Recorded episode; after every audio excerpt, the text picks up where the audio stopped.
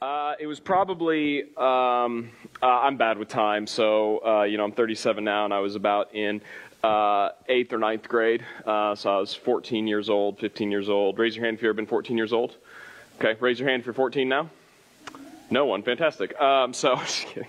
Uh, I was sitting in a deer stand reading a book by Brennan Manning called The Ragamuffin Gospel. Brennan passed away a few years ago, and I've listened to uh, many hours of his teachings. And, and Brennan's an interesting guy because he uh, was a monk for a little while, he was a pastor, he was relapsed back into alcoholism on and off. He had these strange experiences where one weekend, people would hear him preach of the love of God, and then two weeks later, he would be back in rehab. And, and, and only a man that broken could truly speak on the love of God, I think, because he really believed God loved him. And, and then, you know, he spent many, many years at the end of his life um, free from, from alcohol and uh, teaching about God's love. And I remember as a young man reading this book and it was the first time that I proposed a question to myself that, that I've said several times leading worship, or I used to say to the youth a lot. But Brennan proposed the question when, when you die and you stand before the Lord, Brennan believed God's going to, he's going to ask you just one question. He's going to say, Do you believe that I loved you? Just as you are, not as you should be, because none of us are, are going to be as we should be. Do you believe that Jesus loves you, just as you are, this moment? Not how you're going to be after you do all the worship stuff this morning. Not how you were last night when you really got ready, or, or not how you were uh, when you were arguing with someone on the way to church, because sometimes going to church creates the most interesting arguments with people we love. Isn't that fascinating? Uh, I, growing up, I remember just getting in so many fights over what I had to wear, going, oh, gosh, come on. Do you believe Jesus loves you just as you are? And that question has rippled to my life to this, this day, to this week when I go through dark moments in my mind, in my heart. I have to text people and say, hey, pray for me. I've got darkness just coming over my mind and I need help. And the people who love me most, they still propose that idea, the gospel. Do I believe that Jesus actually loves me? In light of all that, uh, here's a video quote from Brennan Manning, and then we'll get rolling on uh, women caught in adultery. The compassion of Jesus is the compassion of Almighty God. And Jesus says to your heart and mind tonight, don't ever be so foolish as to measure my compassion for you in terms of your compassion for one another. Don't ever be so silly as to compare your thin, pallid, wavering, moody, dependent on smooth circumstances, human compassion with mine, for I am God as well as man. When you read in the Gospels that Jesus was moved with compassion, it is saying his gut was wrenched, his heart torn open, the most vulnerable part of his being laid bare. The ground of all being shook. The source of all life trembled, the heart of all love burst open, and the unfathomable depths of the relentless tenderness was laid bare. Your Christian life and mine don't make any sense unless in the depth of our beings we believe that Jesus not only knows what hurts us, but knowing seeks us out, whatever our poverty, whatever our pain. His plea to his people is come now wounded, frightened, angry, lonely, empty, and I'll meet you where you live. And I love you as you are, not as you should be, because you're never going to be as you should be. Do you really believe this? That with all the wrong turns you made in your past, the mistakes, the moments of selfishness, dishonesty, and degraded love, do you really believe that Jesus Christ loves you? Not the person next to you, not the church, not the world, but that he loves you beyond worthiness and unworthiness, beyond fidelity and infidelity. That he loves you in the morning sun and the evening rain, without caution, regret, boundary, limit, no matter what's gone down, he can't stop loving you. This is the Jesus of the Gospels.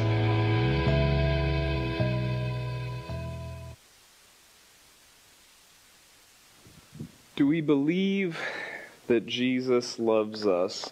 Uh, we're going to continue in John. We're in John chapter 8, or technically John chapter 7, however you work that out. Um, we're going to specifically focus on verses 2 through 11. Uh, we'll go back to John 3 at some point as well. Um, and like always, if you're taking notes, I'm sorry, we're all over the place in the Bible, but it'll be on the screen, so uh, you can follow that. Um, if you notice, as soon as you open this section, you might see something strange in your Bible, right? If you're looking at it, um, there's some brackets, maybe a parenthetical note. Are you familiar with this? Shake your heads yes, even if you're not, so that at least I, am believing. Yeah. So there's this weird thing that it says. Um, there's uh, yours might say something else. It might even be an asterisk at the bottom that you go and read, but it says earliest manuscripts do not include 731 whatever through 811 right and so then you look at that and you might get on some sort of weird tiktok youtube short trainer and be like see this whole thing's false. Look at that. See, someone later added it.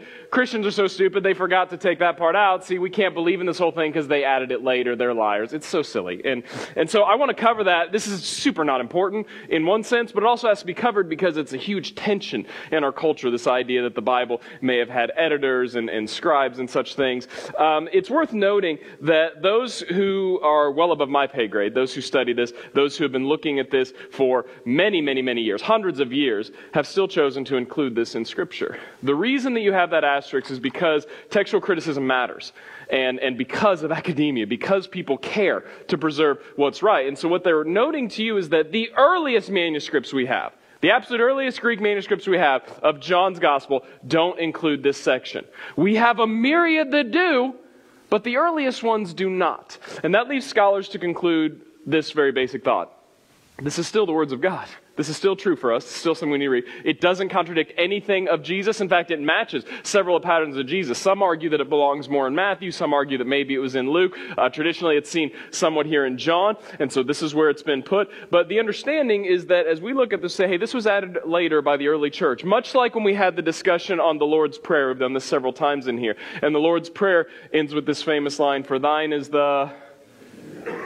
Yeah, and you remember we talked about this. Did Jesus say that? No.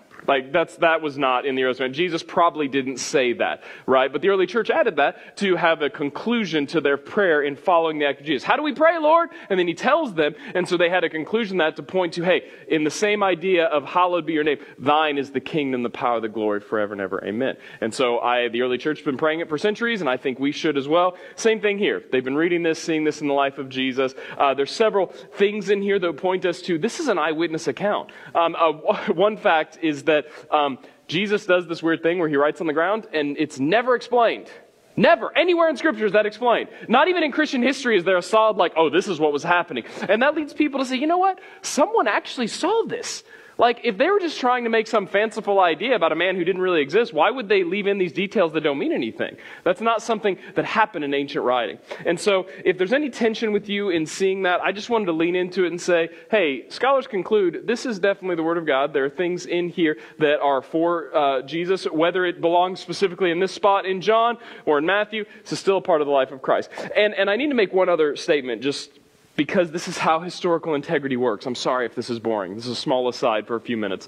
Um, if you have this issue where there is no historical Jesus, or the history of Jesus is tense, or, or, I struggle with the, the historical ideas of Jesus, if you've heard that, or you ever run across some sort of video online or something, you need to understand that if we're going to hold Jesus up to that scope, then your favorite academic institution, you need to discredit their philosophy department, their history department, and their language department, because all of them are pulling from the same ancient texts in which we have far less, infinitely less, like a thousand to one documents that we have of the Gospels.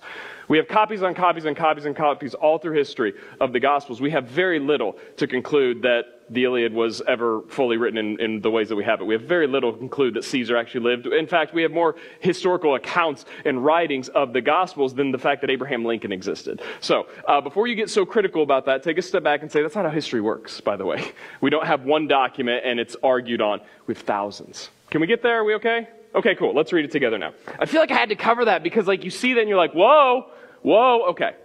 Now we're done. If, if you were bored and you hate history and you hate all that, please just bring go. Okay, yeah, come back. Here we are. Ready? Say, I'm here. Here we go. 8, chapter 2. Early in the morning, Jesus came again to the temple All the people came to him and he sat down and taught them. Still in this festival, still in the temple of booths, uh, or the festival of booths, still all these people there. So many people are filling this area, right? And Jesus begins to teach and he's surrounded by people. Sometimes we see this as an isolated incident, like that happened in the corner on the side. There are people everywhere. Just so many people around. Huge gathering of people. The scribes and Pharisees brought a woman who had been caught in adultery, and placing her in the midst, they said to him, Teacher, this woman has been caught in the act of adultery. Now the law of Moses commands us to stone such a woman. What do you say? This they said to test him, that they might have some charges to bring against him. We know this is happening. This is already, uh, the, John's already told us, man, they want they want to get rid of this Jesus guy. They're sick of him usurping them. They're really tired of him gaining all this honor, all this authority. You can listen back to other sermons how I've unpacked that, but they're ready. They're ready to trap him. And so they lay this ingenious trap. The scribes and Pharisees are religious leaders of the day. And, and just interesting, we, it's easy to forget this because sometimes if you've grown up in church circles or you've just heard people called a Pharisee like a hypocrite or whatever, you need to remember these people were looked to as the religious leaders of the day. They were looked to as the examples to connect to God. They were looked to as the examples for righteousness. And here they are trapping Jesus, trapping him by throwing this woman before him. So they parade this woman in. Again, people everywhere. Bring this woman in, throw her down, say, hey, she was caught in adultery. In this culture, right, if you were to say someone has been caught, if they were in, they were Pharisees, they would memorize the Old Testament. They know. To say that she was caught would say that they know firsthand, they have witness account. This wasn't something they heard through the grapevine. This wasn't something they saw her coming and going. They have firsthand evidence that she was caught in adultery. They are peeping this in some way. They know firsthand. That's what they're declaring when they say, we know she was caught in adultery. This woman's been caught. Eyewitness accounts. Think of, just for a minute, this woman, the humiliation, the guilt, the shame. I mean, her life's over. This is it. She knows it. She knows this is it. This is, I'm, everyone knows now. Even people aren't from around here because all these people are gathering for, for this festival. Everybody knows now. This woman has nothing left now. Absolute humiliation, guilt and shame. Guilt and shame.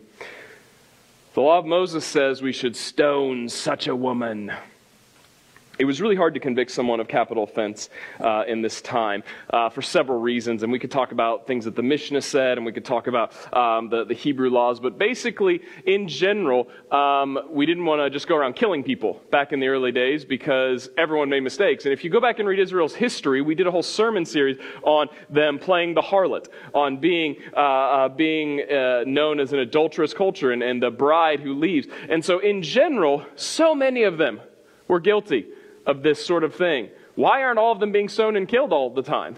Well, because there was also a tension of you had to really have hard evidence. You had to have two or more people who actually saw it, who can corroborate their stories. And you can read all sorts of situations where these stories weren't able to be easily corroborated. Um, but in general, the law of Moses said that they had to be stoned. This comes mostly from Deuteronomy 17. Leviticus 20:10 says if a man commits adultery with the wife of his neighbor, both the adulterer and the adulteress shall surely be put to Ah, what does it not specifically say?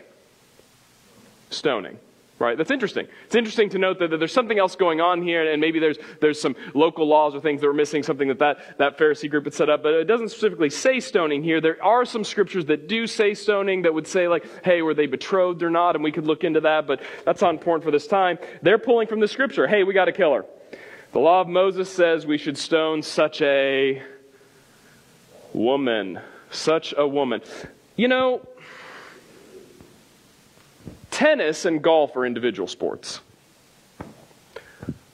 Soccer is a team sport. Adultery is a team sport. Takes two to tango, as they say in the West. I don't know what they say, uh, but takes two to tango. So here's the big. You read this and you start wondering of their entrapment. Who's not here? And and Leviticus 20:10 says what? Just the woman should be stoned? No. It says they both should be put to death. Where is this man? All of a sudden, you start feeling the tension of the story like, hold on, uh, this doesn't add up. This doesn't, it reminds me of the way we watch uh, presidential debates and, and everyone like, like say, you hear the president say this and one person's like, see, he said this, he's so wonderful. And everyone's like, well, actually, 10 years ago he said this and secretly did this, like all those smear campaigns. There's always like something underneath that we're missing. And that's where the story's pulling us. Also, wait, where's the guy? Who is the guy? And, and let's also questions. Are one of the Pharisees the guy? Was one of the scribe? Was the guy there? Is the guy off hiding somewhere? It seems like he's not caught. So all of a sudden, the motives of the Pharisees become very apparent. They're not interested in righteousness. They're not interested in the Lord. They're interested in trapping Jesus. They're interested in shaming people, in, in power, in control. So then they set this trap. And I want you to just imagine how brilliant this trap was. And it might be hard if you don't understand this culture, but uh, Jesus has said in other Gospels, you unpack who Jesus is. He says that he's gentle and lowly in heart. Come to me, I'll give you rest. Okay, if you're that kind of Messiah, then uh, you're going to execute this gal, then all of a sudden you're not gentle and lowly in heart. All of a sudden, all of a sudden you're terrible. Come to me, I'll give you rest and execute you. Ah. So Jesus can't easily say, hey, I'll, I'll, I'll kill you, right? You should be executed.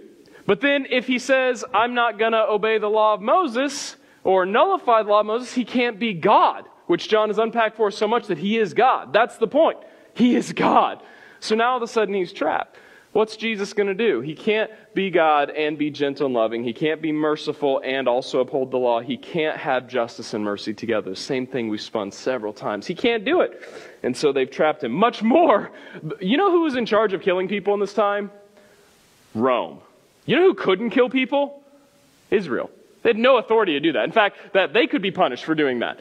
And so, so there's this trap that if Jesus says she should be punished, they could also go to the Roman law and say, hey, this guy, he's saying we should start stoning women, so you should probably stop him because he's going to usurp your whole Rome thing. That's a big deal at this time.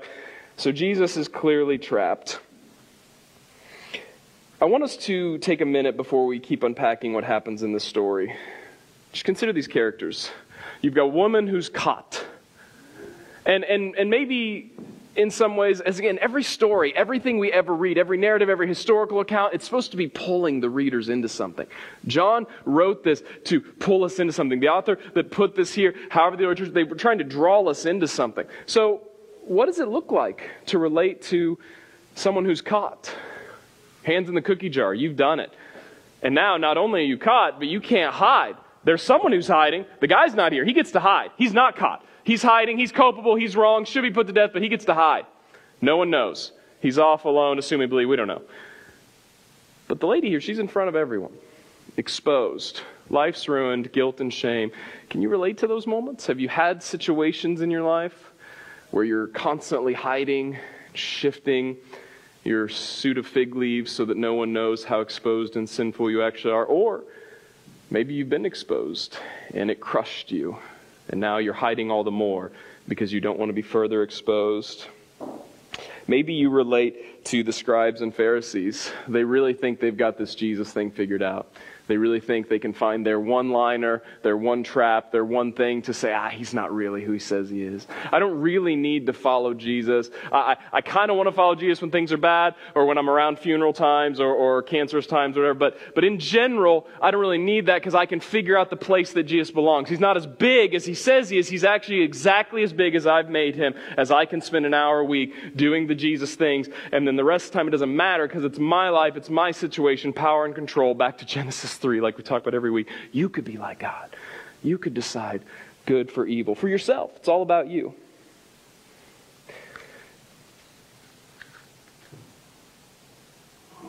Jesus bent down and wrote with his finger on the ground. We don't know what he was writing. We know that uh, Roman officials sometimes would, in the dirt, write uh, verdicts before they read them out loud to people. And so some scholars said maybe, maybe, maybe he's writing down some sort of verdict. We don't know. Uh, some people have assumed that he's writing a verse from Jeremiah or a verse from Deuteronomy, that, that maybe he's writing the sins of people. Maybe you've historically heard, I know I grew up hearing, uh, I actually thought it was in Scripture because I grew up hearing it that Jesus was actually writing the sins of the Pharisees. That's not there. We have no idea what he wrote.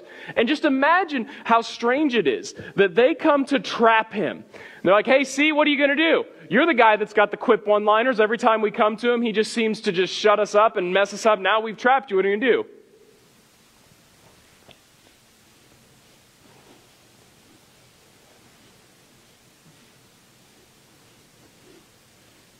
You feel that tension? What am I going to say next? Where's the sermon going? You don't know. I'm just drawing something up here. This carpet's terrible for drawing. My grandparents used to have the best carpet for drawing in. Or those old minivan seats that you could draw in. You remember that? Maybe that's just my life. Okay. Tension. At the very least, we're like, what's happening? It draws us in. What are we doing here? What's Jesus doing? He begins to write. And as they continued to ask him, so he's there, right? Just like the whole, like, if you've got a kid, mom, mom, dad, dad, dad, dad. Like, he's writing. They're like, hey, hey, Jesus, come on. Hey, what? What's going on? What? He's just writing. He stood up and said to them, Let him who is without sin among you be the first to throw a stone at her. Let him who's without sin among you be the first to throw a stone at her. Uh, before we take this out of context and say, see, you can't, you can't judge anybody, right? You, you, you want to throw a stone at someone else, you, you take that same stone in your teeth. That's not quite what's happening here.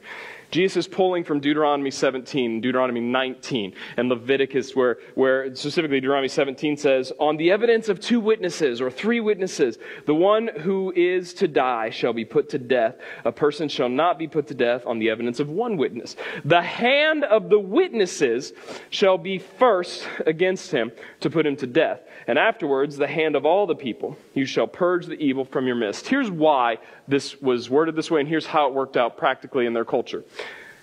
If I decide with my wife, we're really we're really going to get this person in trouble. We're sick of them, and we're going to corroborate how they're just really awful, right? Then we go and we go tell the judge, hey, this person's really awful. So up, off with their head. they're done. If all of a sudden my wife and I have to be the ones to cut off their head, there's a little bit more culpability to sharpen the blade, to, to pull the whatever for the pulley system, right? Those are all the noises that happen. There's a little bit of culpability on our part for that. But also beyond that, then if they find out that actually we lied, then it gets turned right back on us. Now you have a ton of witnesses that say, hey, David and Nikki falsified this. Ah, now it comes back on us. Now we get stoned. We get our head cut off. See, I'm saying there's a culpability there. That's why it was really hard to convict people. Because you need two witnesses and you had to be culpable. Jesus was pulling from the law. What he was saying was, her blood's on your hands. You, you really think that she deserves to die? Then it's on you. He so quickly twists it. They had to be responsible for killing her. And if they were responsible as the witnesses, as the law says, the law they're trying to trap Jesus in, now, who's culpable of breaking Roman law? Oh, man, Jesus is so incredible. He's so smart, so brilliant. They think they've got him. So often we think we've got Jesus, we've got him figured out. And thank the Lord that He loves us enough to keep breaking through our arrogance, our trappings, our false sense of religiosity. Breaks right through it. And once more, He bent down to write on the ground. But when they heard it, they went away one by one, beginning with the older ones. They all went away. No one was willing to stone her and take responsibility for that, revealing their hearts, revealing what they're actually wanting. They weren't willing to be culpable for her death in this fake trial trap they threw at Jesus. Jesus calls out their hypocrisy, their self righteousness. They were convicted and whether or not they were convicted of specific sin, you know, some people say that this law uh, in Deuteronomy is pointing to where you couldn't be culpable of the same sin, and so maybe all these guys were adulterers and they realized that. Ah, we don't know that. But what we do know is they were convicted. That they left because they weren't willing to stone her. They weren't willing to take on the responsibility because they had sin in their own life. Jesus upholds both laws here so interesting. You, you think the more you unpack the story you're like, whoa, hold on. Did, did Jesus break the Roman law of the time? No. Did he say, You're fine, daughter. You're not, you're not actually that bad. You've never sinned. You're okay. No, he didn't say that either. Doesn't say that she's not an adulterer. Doesn't say she's not culpable of doing wrong. He doesn't even say that she's not deserving of death. He just points it back to them and calls out, hey, if you're really going to follow the Lord, then you should really follow the Lord. Are you really willing to do this, or are you just trying to have power control to trap other people? And Jesus was left alone with the woman standing before him. Jesus stood up and said to her, Woman, which is a term of respect. It's like when Jesus called his mother woman back in John. This isn't like, Woman! It's not like that. It's not like that. It's, it's more endearing, gentle. Woman, where are they? Has no one condemned you? Where are all these people that have been gathered to, to judge you, to, to separate you, and declare you as wrong, to, to put a sentence on you? That's what the word condemn means. Where? Where are these people? Has no one stuck around? Verse 11, she said, No one, Lord. Did some dives into this word, Lord. I wanted it to be a profession of her worshiping and seeking Jesus. That's what I wanted. I wanted to be able to say, see, Jesus forgives her and she believes in Jesus. We don't get that, unfortunately. And so we're left to why is this word Lord so vague? Because the word Lord can just mean sir, term of respect. She just assumably had this guy keep her from being stoned by the mean religious leaders. So, of course, she calls him sir. Yes, sir. Right? Or it also could mean a deeper sense. It could mean that she's calling him the Lord. We don't know. We don't know. And I think that's interesting. It pulls us into a Nicodemus situation. Was Nicodemus repentant and a follower of Jesus? We don't know. It sure seems that way. We have evidence to suggest that. But here, this story points it back to us. Man, how do we relate to this woman? How do we utter the word Lord's off or Lord off our lips? Think about Josh, think about her situation. This, this man who has the ability to silence those who are shaming her and guilting her, those who are, are throwing her before the law, those who, I mean, she was just in a situation, uh, pack mentality, all these people rallied together. She was just literally about to have a whole bunch of rocks thrown at her, rocks picked up off the ground, thrown at her until she's dead. Can you imagine that? And she's in this situation where all these people are, hey, we're about to stone you. And then they get silenced by this, this man who says he's God, by this prophet. She's heard of Jesus, no doubt. He's been teaching in the area. What's he going to say? What's he going to do? He says he's God. He just silenced the religious leaders, so he's above them. We talked about kind of the Jesus kung fu, right? Where, where when the religious leaders ask Jesus a question, they're not just like, hey, what you gonna do, Jesus? They're actually literally trying to take honor from him. They're trying to rob him so they can climb the ladder of awesomeness. And Jesus, he just showed, no, I'm on top, actually. And so this woman's standing there with, with one who is above all the religious leaders she knows. What's going to happen? We know the end of the story, so we have peace. But we have this building tension. Is, is he going to go turn her in? Is he going to go to the Romans? What is this, this one who can silence all the religious leaders going to do?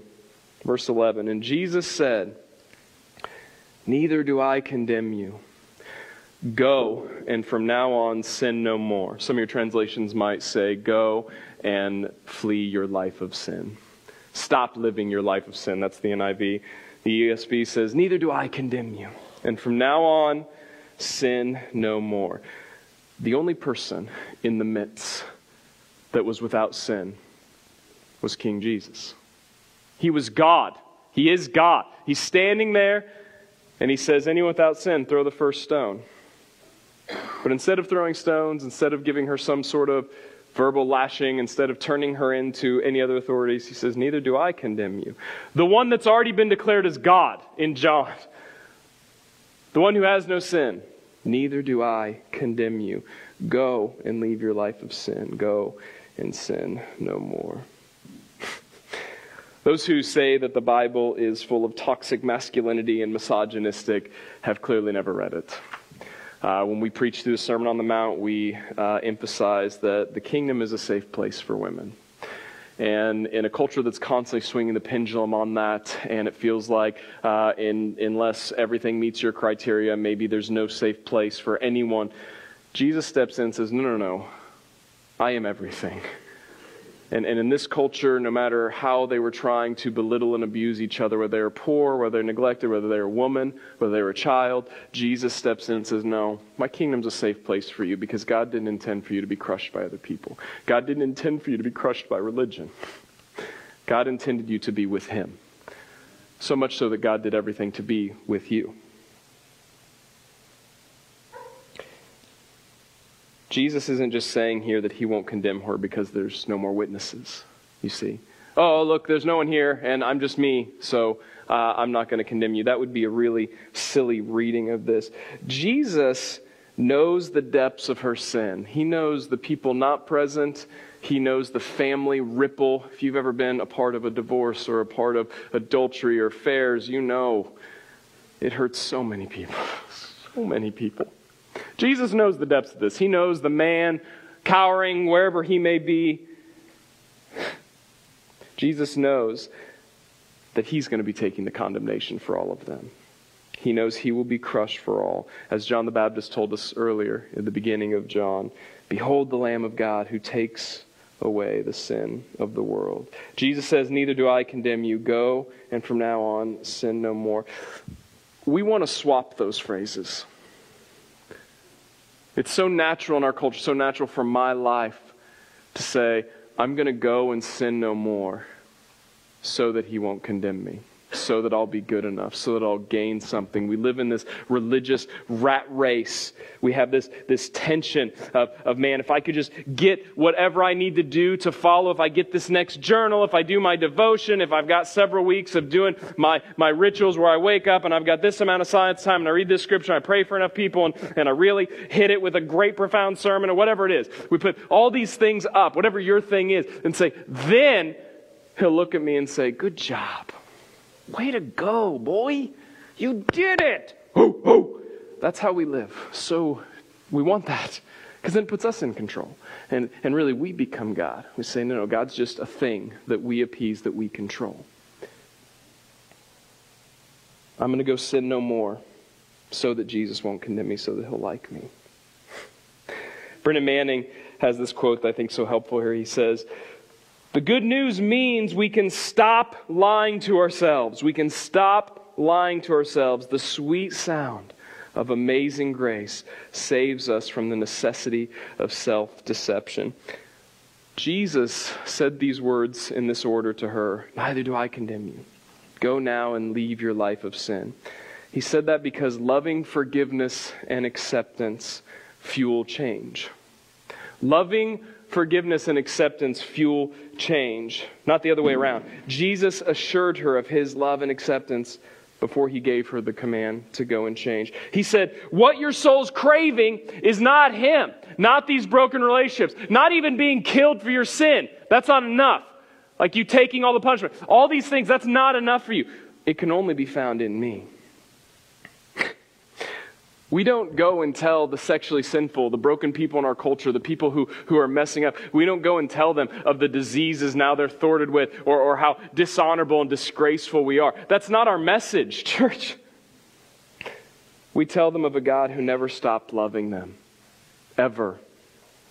Of a God who, in their darkest moments, still desires to have a right relationship with them. A God who bore the cross, their sin, their punishment, their brokenness, so that he could have a right relationship with them. Jesus' last words on the cross weren't, go and fix yourself. I did part of this. Now go, don't screw it up, kids. Jesus' last words on the cross were what? It is finished. Say it. It is finished. Stop taking yourself to court. Stop spending your days trying to figure out how you've got to be better for God or better for yourself or better for mom and dad or better for, for your spouse or better for your kids or better so your boss thinks you're good enough or, or better for, for all the people around you or how you can start hiding things. I don't want people to know who I truly am because I've got to make sure people assess me in certain ways. People can't truly know the depths of my struggles with, with the internet or with alcohol or, or with pride. I, I got to be this person. I got to do these things. Stop. None of those things are getting you what you're looking for. None of these things are completing you. You will spin that wheel, the lie of the enemy, until you die. Jesus says, Neither do I condemn you. Go and sin no more. Our message to a dying world is not go and fix yourself, you scalawag slobs. It's look to the love and grace of Jesus. Guys, Jesus is so awesome here. Like he doesn't, he doesn't just pull us in to this self-righteous, self-religious spinning thing to where we've got to be better. He actually turns away, silences those who want to use religion to crush other people. It's not who he is. And I'm so sorry if you've been hurt by church. If you're watching this at home or you're listening this later on, I'm so sorry. You've been hurt by church. I've been hurt by church. It's only by the grace of God that I'm a preacher. I never wanted this life. And all of a sudden, God loves me enough to not let me avoid it. There's so many times why I find I could tell stories of being hurt by Christian people. You have stories of being hurt by the church of Christian people. And church hurt is real. It's right up there with, with marriage hurt and parenting hurt because all of these things are supposed to point to the love of Jesus. They're supposed to point to how God loves you and wants a right relationship with you. You should be able to look at the church that comes together as one body in Jesus and say, that looks like how Jesus loves me. You should be able to look look at a marriage and say, that looks like how Jesus loves me. You should be able to look at parents and say, that looks like how Jesus loves me. But instead, the world, the flesh, and the devil corrupt all those things. Because it's really hard to love the bride and hate their spouse. And so, so quickly we despise the church, we despise those around us. And Jesus steps into all the religious monks and says, That's not what this is about. I'm different. It's not about the religious rat race. This is why last week we did the whole message on how we're one kingdom, one people, one body. Of course, we have to be willing to call each other out. That's why Ephesians tells us to speak truth in love. The Bible tells us over and over that we need to, to encourage each other to bear each other's burden. This isn't a message of, no, no, no, don't go out and tell people how they're wrong. Certainly, if we love each other, we should speak into them. How silly is it to say that we love other people, but we're not willing to call them out and say, hey, this is wrong. Hey, it looks like the way you're treating your spouse is really harsh. Hey, it looks like the way you're parenting is, is kind of uh, careless. I love you enough to let you know that. True community True community, what Christ has called us to, always involves accountability and vulnerability. Your best friends, your closest relationships are marked by accountability and vulnerability. The friends that you just get drinking, go drinking with, the friends that you text just to send you a meme to laugh about and don't actually deal with stuff, your friends that you get high with, those are not real community. Those are just people that help you escape reality. True friends hold us accountable because we have vulnerability with them. We share vulnerability and accountability. That's what church is supposed to be. We look to Jesus together. Jesus looks at her and says, Neither do I condemn you. Go, and from now on sin no more. Romans 8, 1 and 2 says, There is now no condemnation for those who are in Christ Jesus. For the law of the Spirit of life has set you free in Christ Jesus from the law of sin and death. You are not condemned if you are in Christ. You are not judged, separated, set aside if you are in Christ. You are welcome in. You are a new creation, other places say. You are sealed in his spirit, Ephesians 1 tells us. We have this tension in life where we walk around. I heard this growing up. I'm just a miserable saved sinner. Just walk around, ah, I'm just, just a saved sinner, messing up all the time. There's no padding on the armrest in my chair in heaven. It'll be hard and cold because I'll be there, but I'm a saved sinner. The Bible tells us that you're a saint who sometimes sins. You're robed in righteousness, that He has gripped you and brought you in and said, Now you're defined by me. You're not defined by your religious rat race. You're not defined by all the things you do to climb above. You're defined by King Jesus. This is why every week we say, Jesus is everything. Say, Jesus is everything. Romans goes on to say in Romans 8, Who shall separate us from the love of Christ? Shall tribulation or distress or persecution or famine or nakedness or danger or sword? No, in all these things we are more than conquerors through him who loved us. For I am sure that neither death nor life, nor angels nor rulers, nor things present, nor things to come, nor powers, nor height, nor depth, nor anything else in all of creation, anything in all of creation, nothing in all of creation, imagine something, nothing can separate you from the love of God in Christ Jesus our Lord. You are loved. You are loved. You are loved. Nothing can separate you from Jesus. What connects you to Jesus is believing in Him, looking to Jesus, trusting in Him. Remind you of John 3 For God so loved the world that He gave His only Son that whoever believes in him should not perish but have eternal life. For God did not send his Son into the world to condemn the world, nah, but in order that the world might be saved through him. Whoever believes in him is not condemned, but whoever does not believe is condemned already because he hasn't believed in the name of the only Son of God. This is the verdict. This is the judgment. Here it is. Light has come into the world, and people love darkness rather than light. Why? Because their works are evil. For everyone who does wicked things hates the light and does not come into the light, lest their works be exposed. The self deception that amazing grace ought free us from should bring us out exposed. Jesus knows you. All the things you try to hide, your self righteousness, the brokenness, the hurt, you're exposed. And Jesus says, Neither do I condemn you. Go from now on and leave your life of sin. Go from now on and sin no more. The law can't get you there. Others can't get you there. You can't get you there. Only Jesus can. By his blood. By his redemption that was paid for you through his love. Here in a moment, we're going to move into a time of the Lord's Supper, celebrating the table together. This is a time that we specifically remember Christ's life, death, and resurrection for us, His great grace, His love for us. And, and, as you hear this this morning, as you wrestle with these characters and you think through, man, maybe I'm hiding. I didn't, I'm not the one that's thrown in front of everyone. I'm not exposed. I can keep going. I can keep hiding. Maybe you relate to that chap. Dude who's, who's not exposed. Maybe you relate to the woman, man, I'm, everyone knows, I'm the worst person in the room. Maybe you are in the realm of constantly trying Jesus, trying to put him in a box, push him down. Jesus loves you. Jesus wants you to hear this morning that if you believe in him, if you trust him, you're not condemned. As we move into this time of response, there'll be people around on the wings if you want someone to pray with. You can also come and, and gather the elements during this time uh, as we celebrate the Lord's Supper here in a moment. Jesus says, Neither do I condemn you. Why? Because of his blood.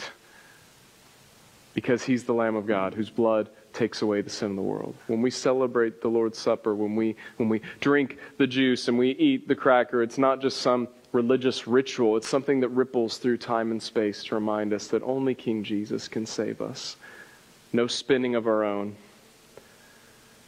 Jesus says, Neither do I condemn you. Go and sin no more. How can we go? How can we go and live differently? Because of his blood. Because he died and resurrected, and now his life comes into us. His spirit inserts into us, fundamentally changing us from the inside. We talked about this a few weeks ago.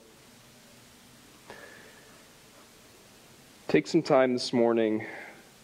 It's easy to rush Oh, everyone stands up. People are going to go grab their stuff. We got to move. We got to do stuff. Take a moment this morning. Open your hands and breathe. Breathe and recognize that Jesus' words still speak to us today. Neither do I condemn you. Go and leave your life of sin. Repent. Neither do I condemn you. Someone here this morning needs to hear that. Jesus isn't here to condemn you, to whip you, to hate you, to abuse you. He's calling you in because he loves you. Nothing can separate you from his love. Stand with us as we respond and as we pray. Father, I ask that you would guide us in this time. We want to believe in your love. May the power of your Spirit move in this time of response through our actions to, to remember as we go through through the, the, the Lord's table that, that you showed us in Christ. I pray that these actions remind us, rippling with your body, that, that you love us that you died and rose again so we could have a right relationship with you. God, I pray for those of us in here who, who feel exposed, who are hiding, who, who are pushing you aside. I pray that you would deliver us from evil, that your spirit would overcome to break down barriers, that you would guide us as one body to lean into you, to trust that because of Jesus we are not condemned, that we can go and live a true life, walking away from sin because of who you are. I pray for those who need to let go of, of sin and brokenness, of guilt, of shame this morning. God, may your spirit guide them to be so bold to trust. Trust in you. Thank you for your word telling us that, that you don't condemn us because of Jesus. Guide us as we respond. Thank you for your great love for us. Amen.